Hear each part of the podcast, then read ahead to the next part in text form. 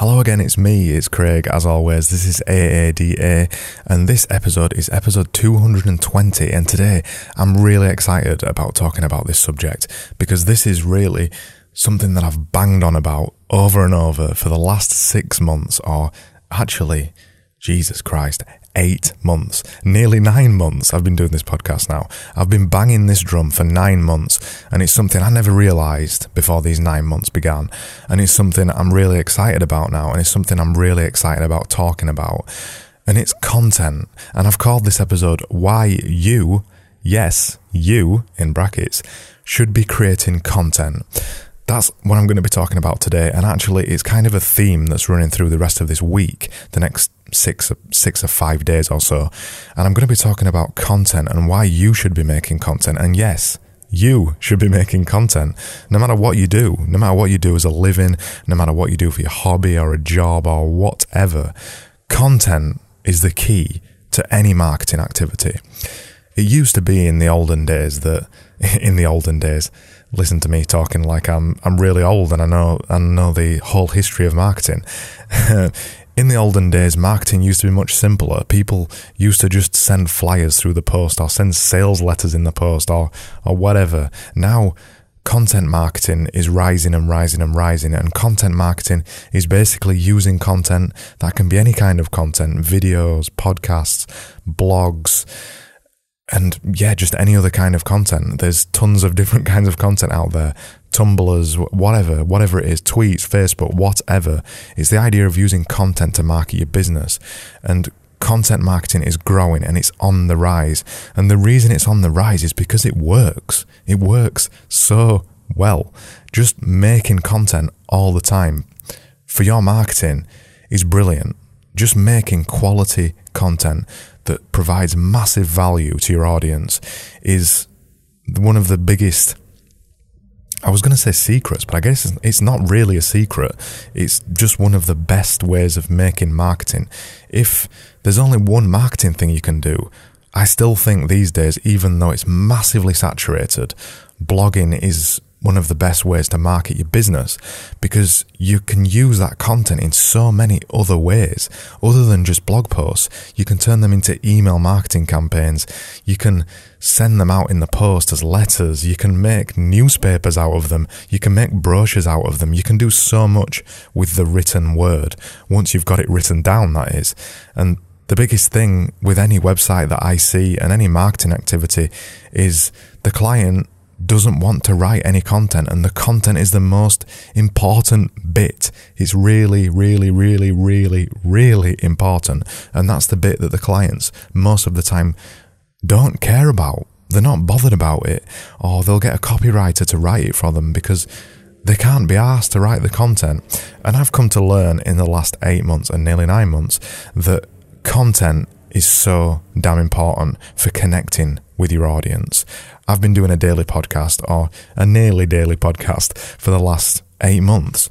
And it's the biggest thing I've learned that connecting with your audience and the only way to connect with your audience and discover your audience and make a damn audience is to provide content to them, is to show your expertise and talk about things that they'll be interested in and provide massive value for free or sometimes not for free. And the only way to do all that stuff is content. And it doesn't matter what industry you're in. If you look in any industry that you're in, the leaders of that industry, I can guarantee the leaders of that industry have a regularly updated blog. They may even have regularly updated Twitter, a regularly updated Facebook feed. They'll probably have a regularly updated email list as well. They'll probably have a regularly updated website full of content. All those things I mentioned are all about content. And they, they may even have a YouTube full of conference talks that they've done. And the only way they built all that stuff up is by content, by writing loads of content. It's it's such a simple marketing activity and it's it's the thing that everybody knows as well. It's a bit like eating healthy. Everybody knows how to eat healthy to some extent. You avoid foods that are bad for you, and we all know what those bad foods are.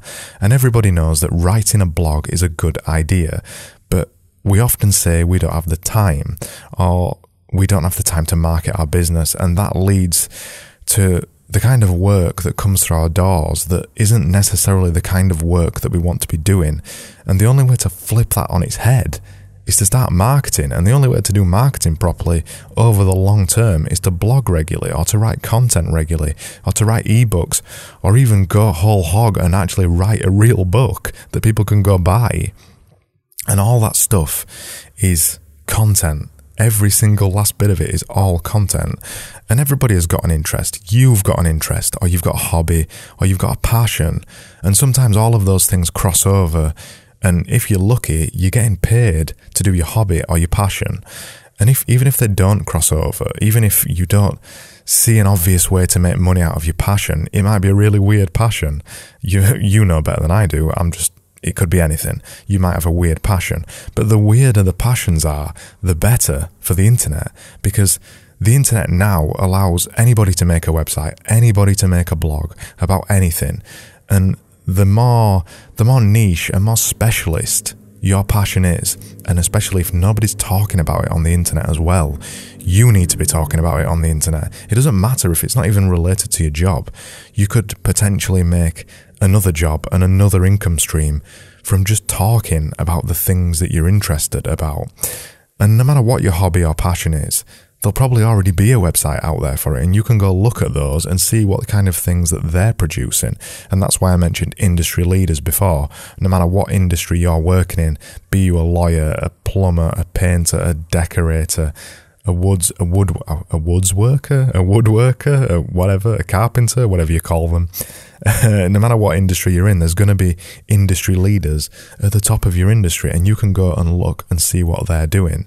And when you start producing content, people start to know you for that content, and creating regular content keeps you keeps you active in people's minds. It keeps you fresh in people's minds, and it gives you a genuine way to stay fresh in people's minds. You're not just writing tweets every single day that says, hello, I'm here, or you're not tweeting pictures of your dinner, or you're not tweeting pictures of stuff that isn't useful. You're actually tweeting useful stuff, and that keeps you active in the front of people's minds. And then they'll remember you when they need the, the thing that you're promoting. And that's what's most important about all this. When you write content, you become known for the thing that you're writing content for. And then the people that are reading the content that you're putting out associate you with that thing that you're writing content for. And then when they need that thing that you're writing content for, they come to you. It's automatic marketing.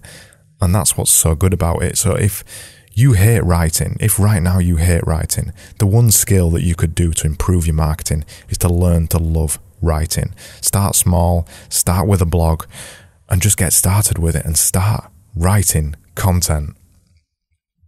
So that was episode 220, and you can find the show notes at askadesigneranything.com forward slash EP220. I'm back tomorrow with another episode of AADA, and I hope you join me then. And thank you so much for listening, as always, and I'll see you soon.